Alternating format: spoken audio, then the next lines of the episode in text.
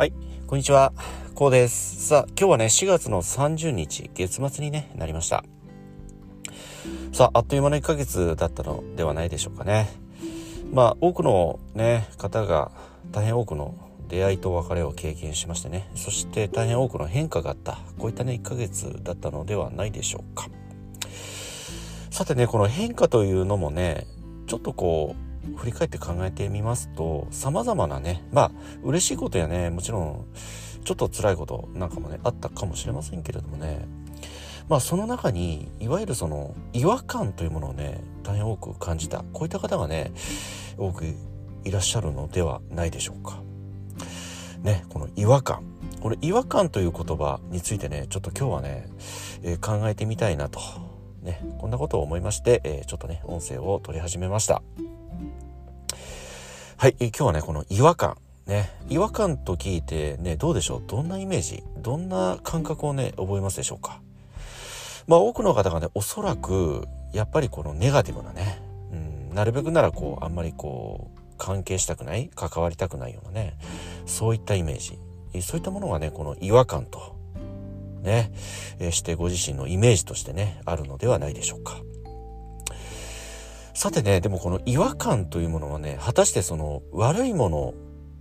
なのでしょうか？ね。うん。まあ、例えば、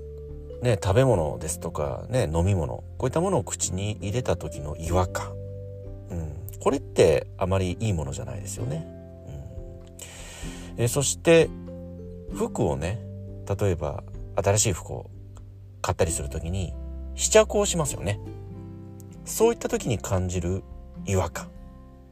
ね、えー、この新しい服を着て鏡に映った自分を見た時に感じる違和感。これもあんまりイメージ良くないですよね。うん、えそして、えー、仕事なんかね、また新しい環境入られた時に感じる違和感。まあこれもできればね、あんまり経験したくない。ね。やっぱりこうやって考えてみますと、どうしてもこの悪いイメージが先に立つと言いますかね、先行すると言いますか、やっぱりじゃあこの違和感って悪いものだよね。なるべくならネガティブなものだからあんまり関わりたくないよね。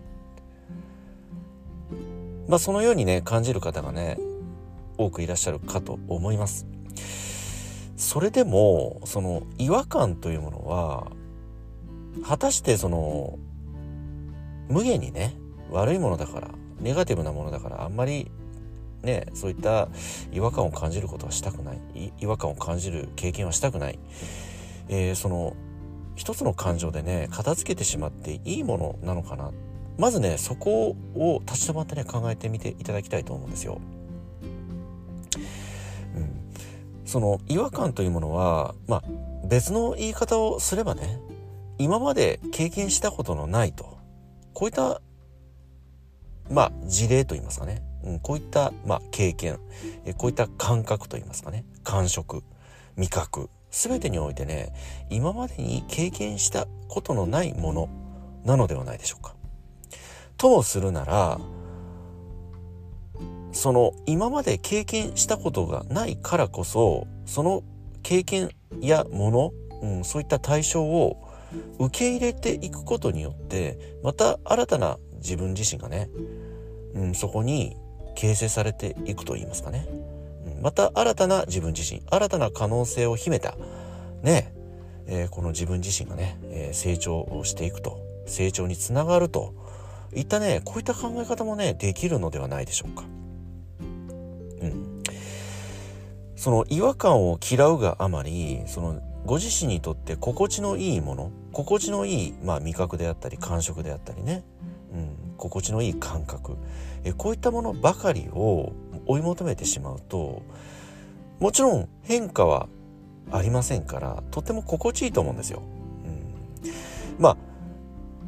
そうしますとその新しい自分、うん、また今まで経験したことのないようないわゆる挑戦チャレンジする自分というのがもう断たれてしまうと言いますかね。うん、まあ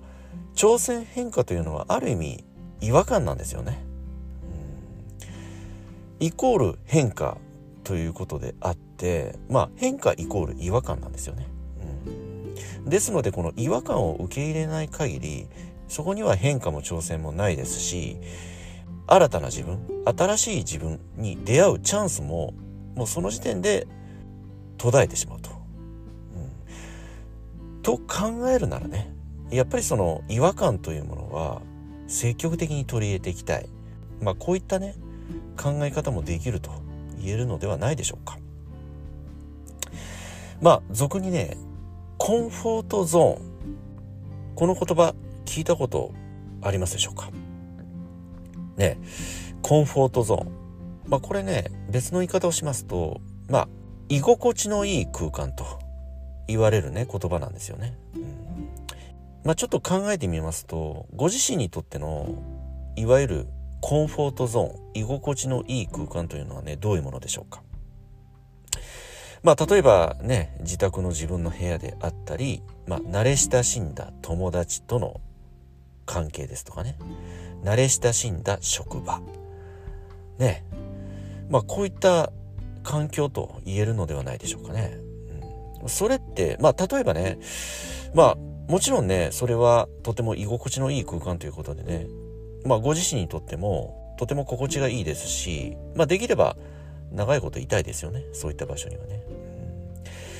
うん、まあそれでもねその慣れ親しんだ空間いわゆるコンフォートゾーンというのは見たり聞いたり味わったり触ったり感じたり全てがご自身にとって経験したものばかりなんですよね。経験したものばかりであるからこそ分かっているし理解できているからこそ全てにおいて違和感がないわけですよね。ということは新しい発見も新しい経験も刺激的な体験刺激的な感覚刺激的な味わいこういったものはね一切そこにはないですよね。うんまあそれがある意味ではね違和感ということなんですよね。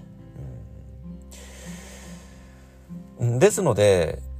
その今現在ご自身が感じるそのいわゆる違和感というものはやっぱりある意味ではねご自身にとっての可能性でもあるわけですよ。うん今違和感を感じるものであってもねもちろんねその何て言うんでしょう無理やり無理にねそれを取り入れていく必要はないと思います。それによってねストレスを感じてしまうようではねそれ本当に意味がないので、うん、その何て言うんでしょう許せる範囲の違和感というものはね是非、えー、ねまあ、できましたら積極的にね、えーまあ、付き合っていくといいますかね、取り入れていっていただきたいと、こんな風にね、考えております。まあ、これならいいかなっていう思える範囲のね、こういった違和感というのはね、ぜひ、ね、積極的にね、取り入れていっていただきたいと。このようにね、僕は考えております。まあ、例えばね、身近なところで言いますと、食べ物なんかですとね、子供の頃って結構好き嫌いって激しいですよね。うん食べれないものが多かったりしませんかね。うん、それが大人になると成長するとともにね気が付いたら食べれるようになってたこんな経験ってないですかね、むしろ好きになってるみたいなね。今はね、うん、こういったものってあるじゃないですか。ね。まあそしてねパソコンですとかいわゆる IT 機器ね、うん、こういったものが何年か前は苦手だったけども今は結構使いこなしてるですとかね。こんな経験、うん、えそして人間関係でまあ例えばね何年か前はちょっと苦手な人だったけれども今は結構いろんな話をするですとかね、うん、そこまで苦手な感じはしなくなったですとかね。こんな経験もないでしょうか。まあいずれもね何年か前はねこれ違和感を感じてたわけですよね、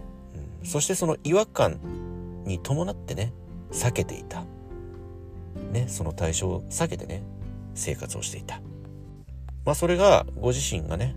まあ多くの様々なね経験体験を通してね自己成長したことによってそのかつてはね違和感を感じていたものや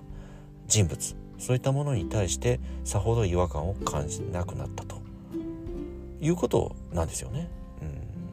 まあそれが自己成長であったり、まあ、ご自身なりのね価値観が変わったということなんですよね。うん、ですので、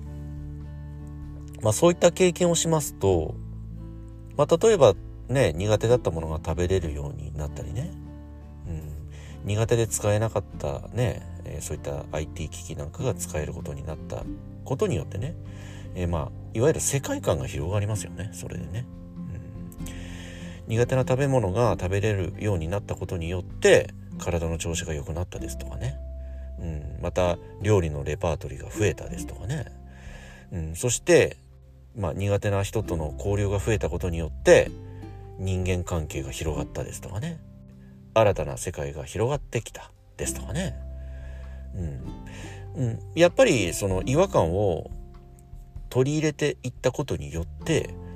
まあ、ご自身の生きる世界が広がり自己成長につながると。こういった展開って予測できたでしょうか？ね。であるとするならね、うん、やっぱりそういった多くの感じる違和感というのはまあある意味ではね、うん、その自分にとって未熟な部分とねこういった考え方もできますよね。うん、まあそういったご自身にとってね未熟な部分を時間の経過とともにねまあその違和感を許容していくといった考え方を持ってね時間の経過とともに受け入れていくと。いったまあある意味その柔らかな柔軟な心を持つことによって、えー、ご自身の生きる世界また人間関係のみならずね、